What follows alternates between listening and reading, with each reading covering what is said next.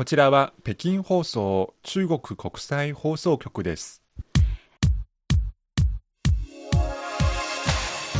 皆さんこんばんはハイウェイ北京中国情報ラジオ火曜日ご案内の王正円ですこんばんは、西宝です。11月も月末になりましたはい。二十四節気では小雪小雪も過ぎまして、はい本格的な冬の到来ですねそうですね。はいそんな中今年の冬ウィンタースポーツがブームになりそうですはい。北京冬季オリンピックの開催が日一日と迫ってきました、はいもう最近インターネットでも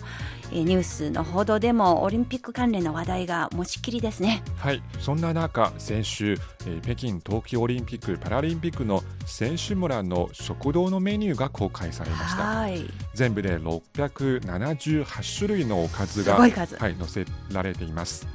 その中に東洋西洋全部含めていてあの北京ダック餃子四川料理広東料理など美味しい中華料理はもちろんのこと、はい。それから日本料理もたくさんあります、うん。例えば鶏の照り焼きとんかつ牛丼カレー味噌汁え西洋の料理だとピザパスタなどいろいろです。うん、あの本当に 写真とか映像でしか見ていないんですが美味しそうなはい。あのメニューも豊富な感じでもう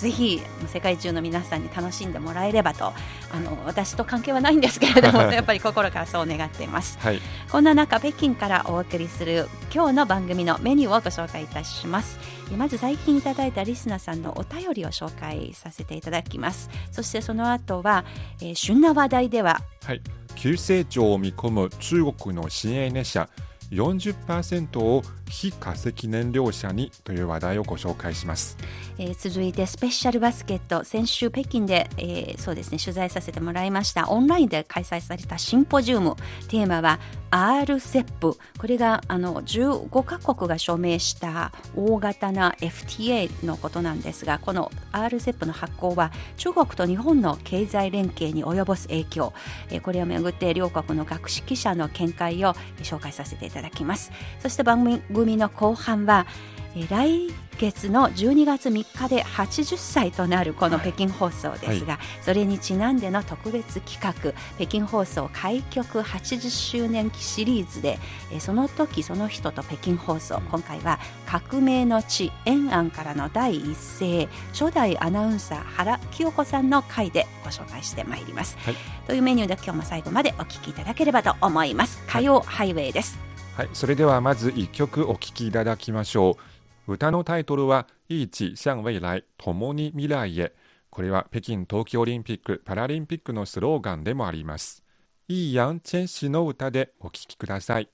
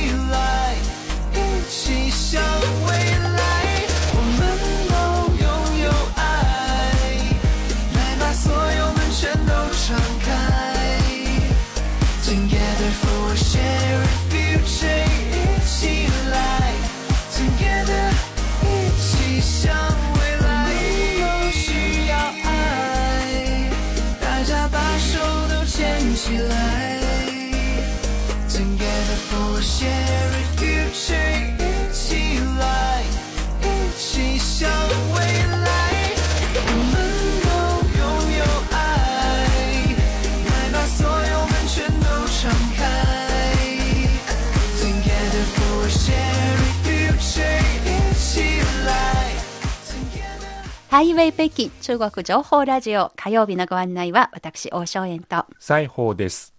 まず最近いただいたリスナーさんからのお便りを抜粋してご紹介いたします。はいえまず先週の番組に対して、名古屋市にお住まいのゲンさんからいただきました。えー本当にいつもゲンさんのメール楽しく拝読させていただいてます。ありがとうございます。ありがとうございます。ご紹介します。輸入博のレポートに耳を傾けました。はい。インタビューを聞いていると、ジェトロの力の入れ方など時代に合わせて熱心にしていることがよくわかります。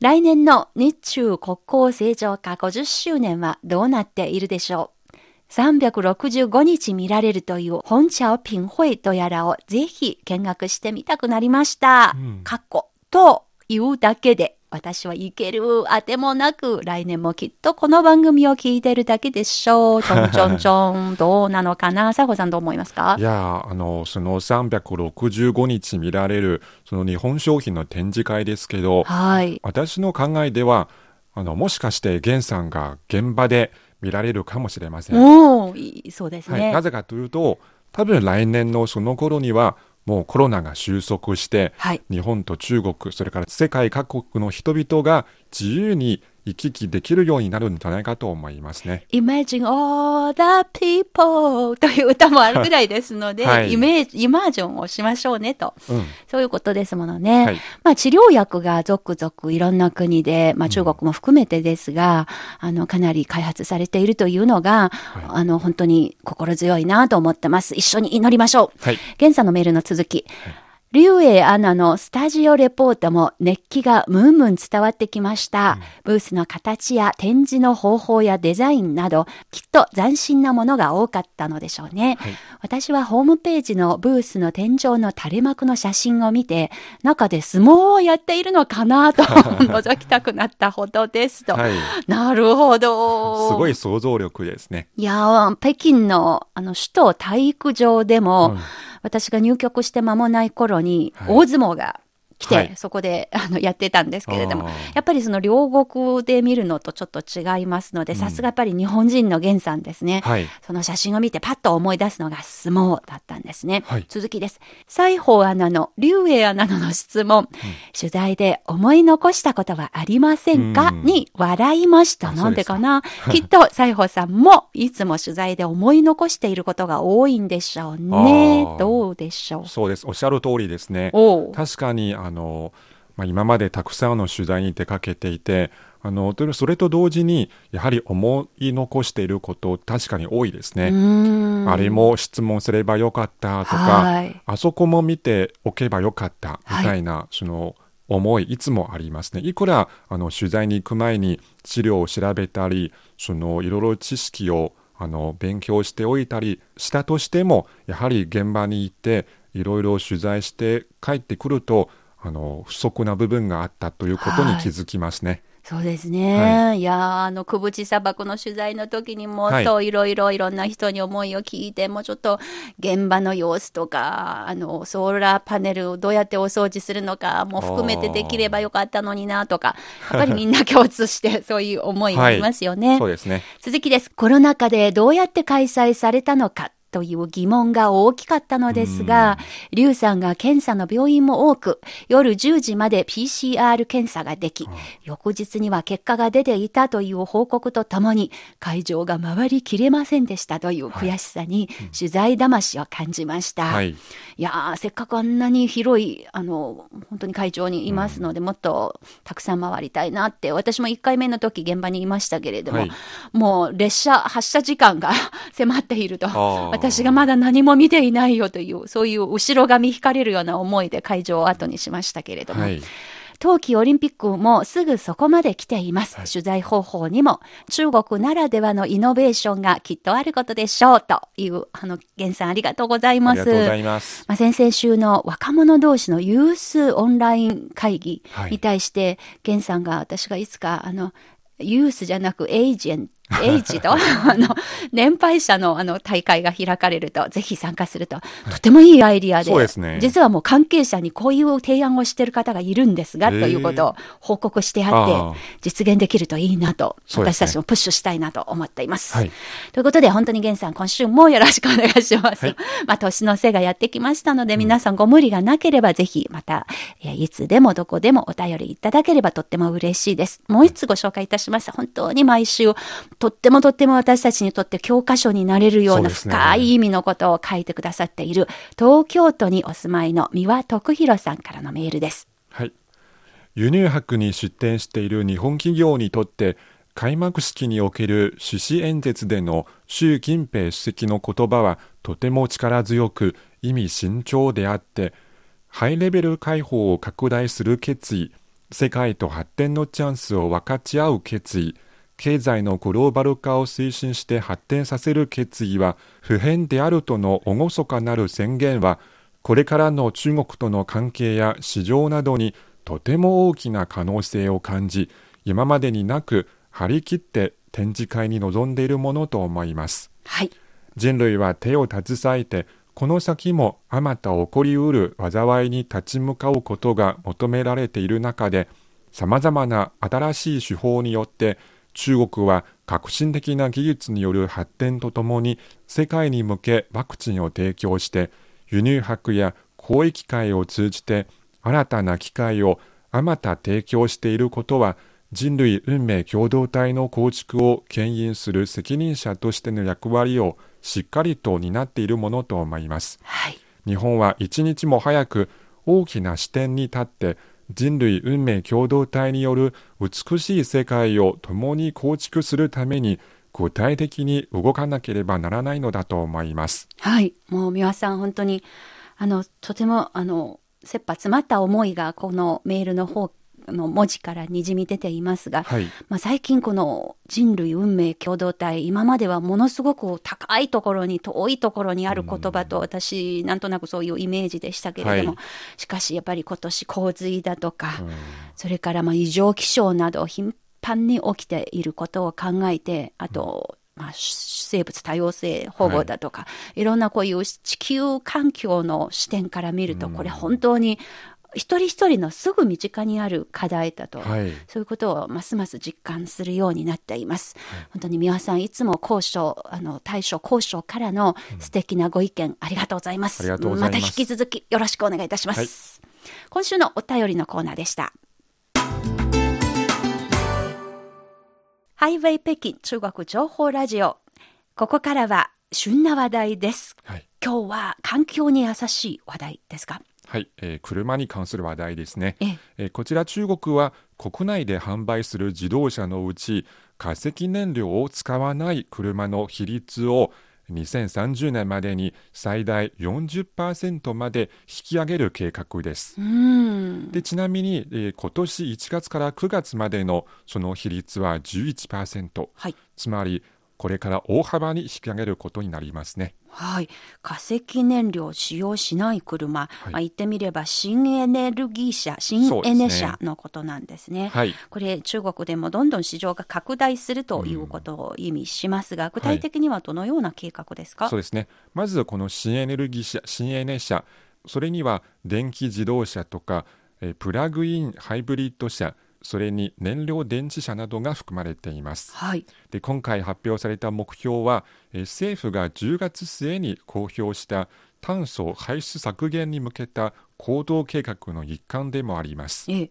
えー政府は2030年までに中国の炭素排出量をピークアウトさせるつまり減少に転じさせることを目指していますはい。それを目指して、えーこれから生産販売の全般においてガソリン車やディーゼル車の割合を大幅に下げて、えー公共サービスの車両に電気自動車を導入する計画ですはい。また電電気や水素液化天然ガスで駆動するトラックの普及を進めていくということです。はい。中国では3060目標という、あの、カーボン排出のその量をですね、あのはい2060年までにえ実質ゼロにするというネットゼロの目標を掲げていますが、それをえ踏まえた上での目標を今回の自動車の分野に関する目標設定ですけれども、現状はどうなんでしょうか？はい、えー中国自動車工業協会の予測によりますと中国では2025年には、えー新車販売台数が3000万台に達する見込みです。はい、その水準で2030年まで市場が安定的に進んでいけば目標の40%の達成のために新エネ車は1200万台に達します。はい、ちなみに現在はどんな状況かと言いますと、えー今年9月の新エネ車の販売台数は35万7000台、うん、1月から9月までは216万台余りでした。ええ、え同じ時期の各種類の自動車の販売全体における割合は11.6%はい、ですので40%までにはまだまだ差がありますけど、業界では、えースピードとトレンドを考えると2030年よりも早く40%に到達する可能性があると見ています。もうすごい劇的な変化になりますね。10年しないうちの変化ですからね。自動車各社の自動車メーカー各社はそれぞれどのような取り組みをしていますか、はい、各社は国が定めた目標よりもさらに大きな構想を打ち出しています。ほ例えば中国最大の、えースポーツタイプ多目的車ーそれから小型トラックのメーカーである頂上汽車が、えー今年6月に年間販売台数の予測を発表しました。それによりますと2025年には400万台に達します。はい。そのうち新エネ車は全体の8割を占めるようになりなります。すごいですね。野心的な目標ですね。でそれから中国最高の販売台数を誇る自動車メーカー上海汽車、えーこれはゼネラルモーターズやフォルクスワーゲンなどとも提携していますはい。上海汽車は2025年には新エネ車の販売台数は270万台に達し同じ年の納車台数の合計の少なくとも32%を占めると予想していますなるほど。まあ中国の自動車市場、世界各国のメーカーがここに進出していますので、はい日系企業で見ますとどのような状況でしょうか？はい、日経を見ますと、ホンダ、はい5年以内に電気自動車の10モデル、まあ、10のモデルを中国に導入する計画です。それから2030年までに新エネ車の販売が全体の4割を占めることになると見込んでいます。中国の目標と一致しているわけですね。同じですね。はい。それから、えー日本のトヨタ、韓国のヒュンダイは、えーいずれも中国の水素燃料自動車の市場の可能性を模索しています。はい。えー両社はともに中国国内に燃料電池の生産拠点を建設しています。で中国自動車工業協会によりますと中国ではえーこれまで10年の開発を経て自動車の購入者にとって、えー新エネ車はすでに本格的な選択肢の一つになっているということです。うん、我が家自動車マイカー持っていないんです。誰も運転しないので、はいあの私がこっそり期待しているのがこういう新エネ車の普及とともに、はい AI も普及して自動運転できる車が現れるね。と。はい。多分あの愛用になるんじゃないかなというふうにこっそり考えてますが、はいまあいずれにしてもこの自動車のエネルギー、えー何を使うのかということに代表されて中国では本当にエネルギー革命がまさに今起きている最中ということがよく分かりました。はい今週の旬な話題でした。ハイウェイ北京中国情報ラジオ。ここからはスペシャルバスケットのコーナーです。今回は先日オンラインで開かれたある学会の内容を紹介したいと思います。RCEP。西郷さん、もちろん聞いたことがありますよね。はい。これは、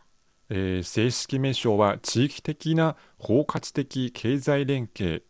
の協定ですね。そうですね。はいまあ言ってみれば FTA という言葉がよくありますけれども、うんこれは、えー去年の10月、11月にですね、はいえー日本、中国、韓国、ASEAN10 カ国、えーそれからオーストラリア、ニュージーランドの15カ国の間で署名された FTA なんですね。はい。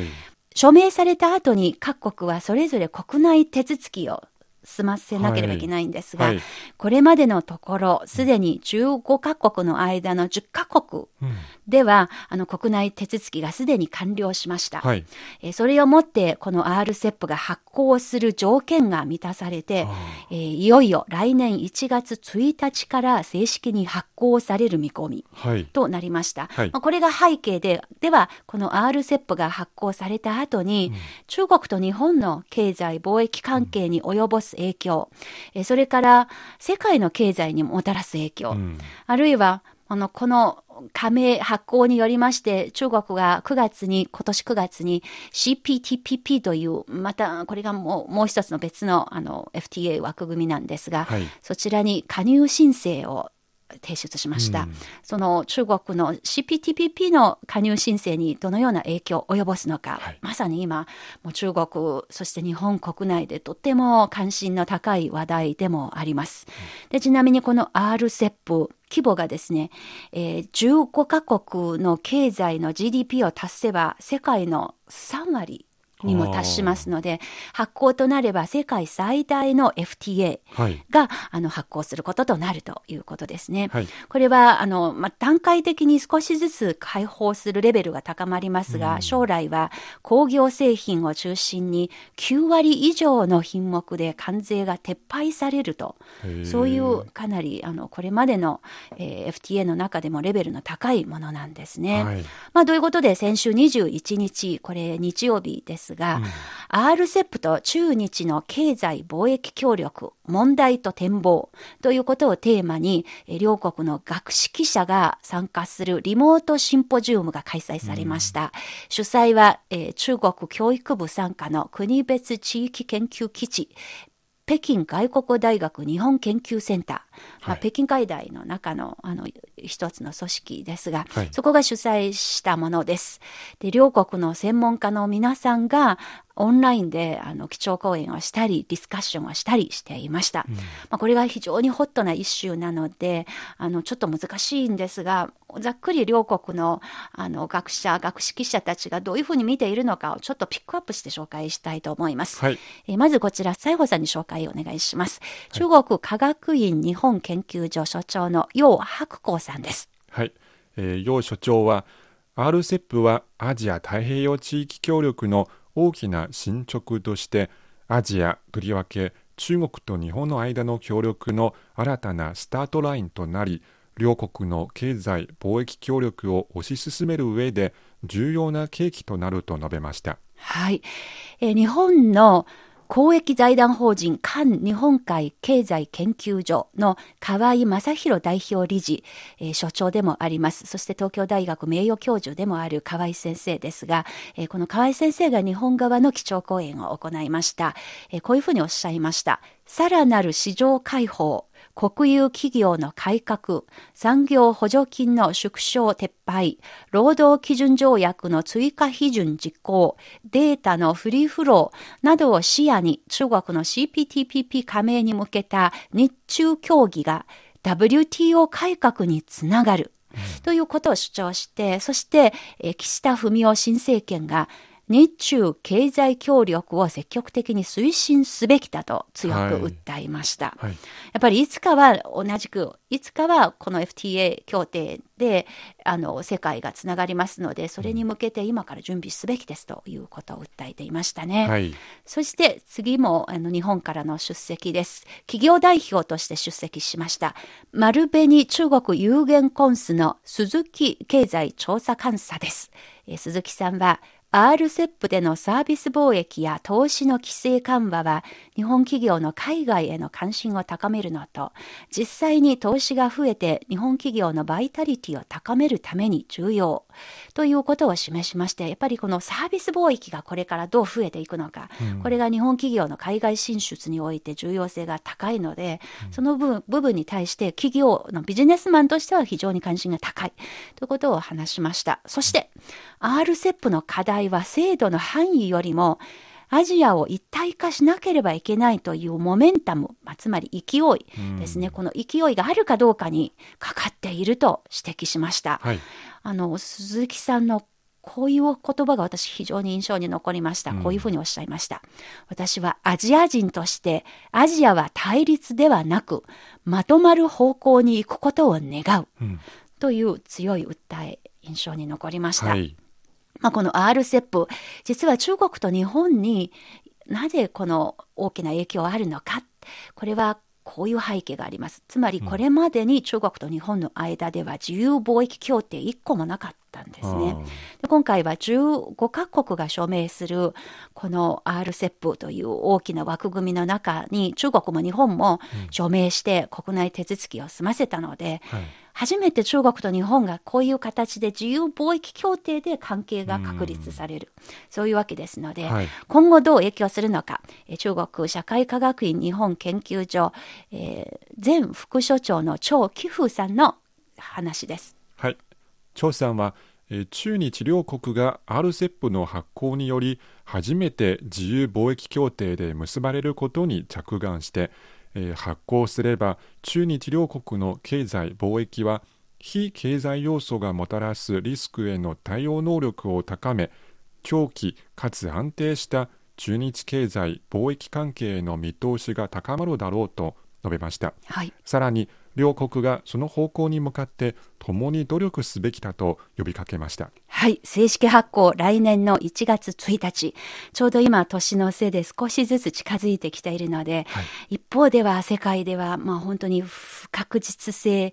えーが高まるような動きも一方では見られますが、どうやってこの確実に安定性を持って、この不確実なところを、あの、なるべく安定する方向へ持っていけるのか、もうまさにこの力比べが肝心な時期に、えー入ってきたように、そういうふうにも思っています。はい。まあ、ちょっと難しかったんです。今週のスペシャルバスケットでした。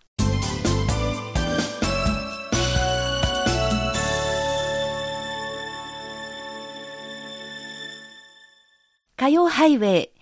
来月の12月3日で北京放送開局80周年を迎えます。はい今週からこの火曜ハイウェイの番組でも特別企画を始めます。北京放送開局80周年を記念するためのシリーズです。今日はその1回目です。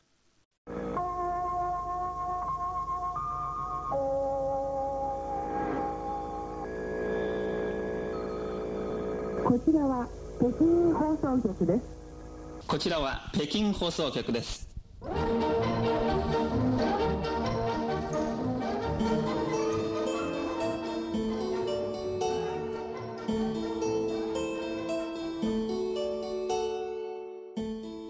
2021年12月3日この日は中国からの日本語放送北京放送の開局80周年ですこの間どのような人たちがどのような思いで放送に携わってきたのでしょうか北京放送開局80年シリーズその時その人と北京放送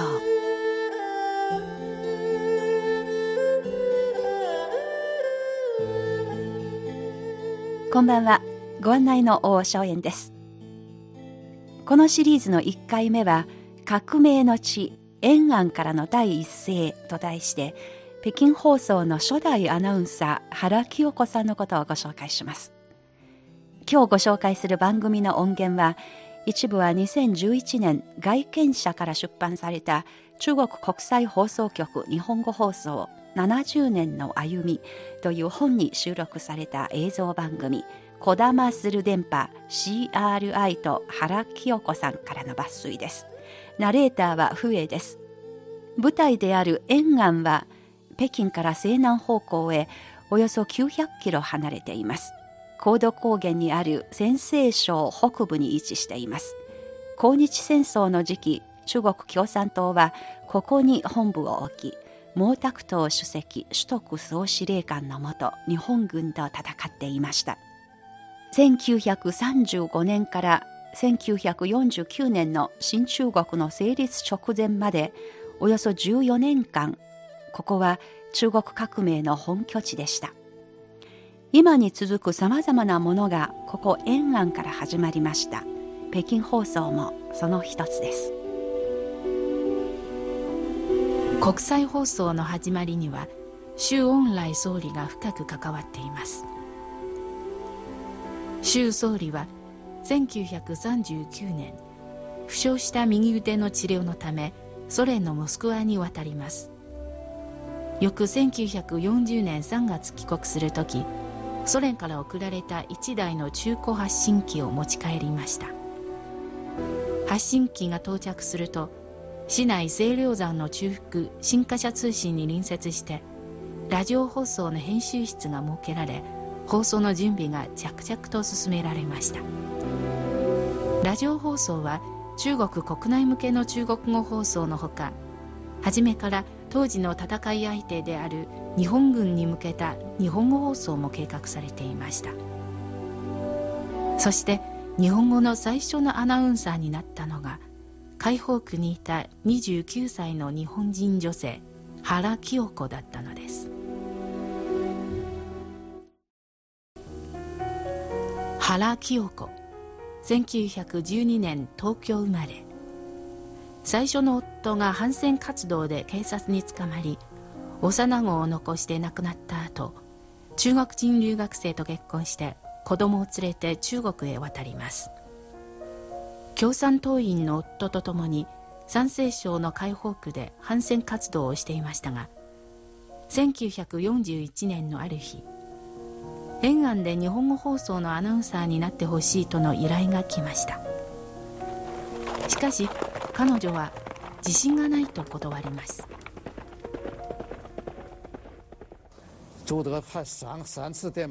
中国国際放送局元副局長の洪陽亭氏によりますと原さんは自分の学歴が高くないため最初はアナウンサーの任務を引き受ける勇気がなかったのです。当時の軍の最高指導者首徳主席は電報を3回も送り彭徳海副主席も大丈夫。あなたは日本語がうまいし声もきれいなのできっと務まるよと説得しました。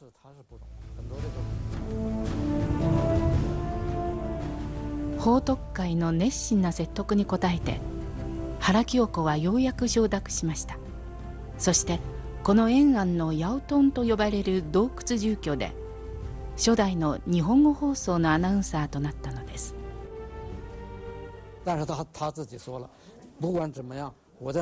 寝る時さえ練習しました。小学校は3年しか通わなかったのでわからない言葉が多くいつも辞書を調べていました。20世紀最後の年。88歳になった原さんは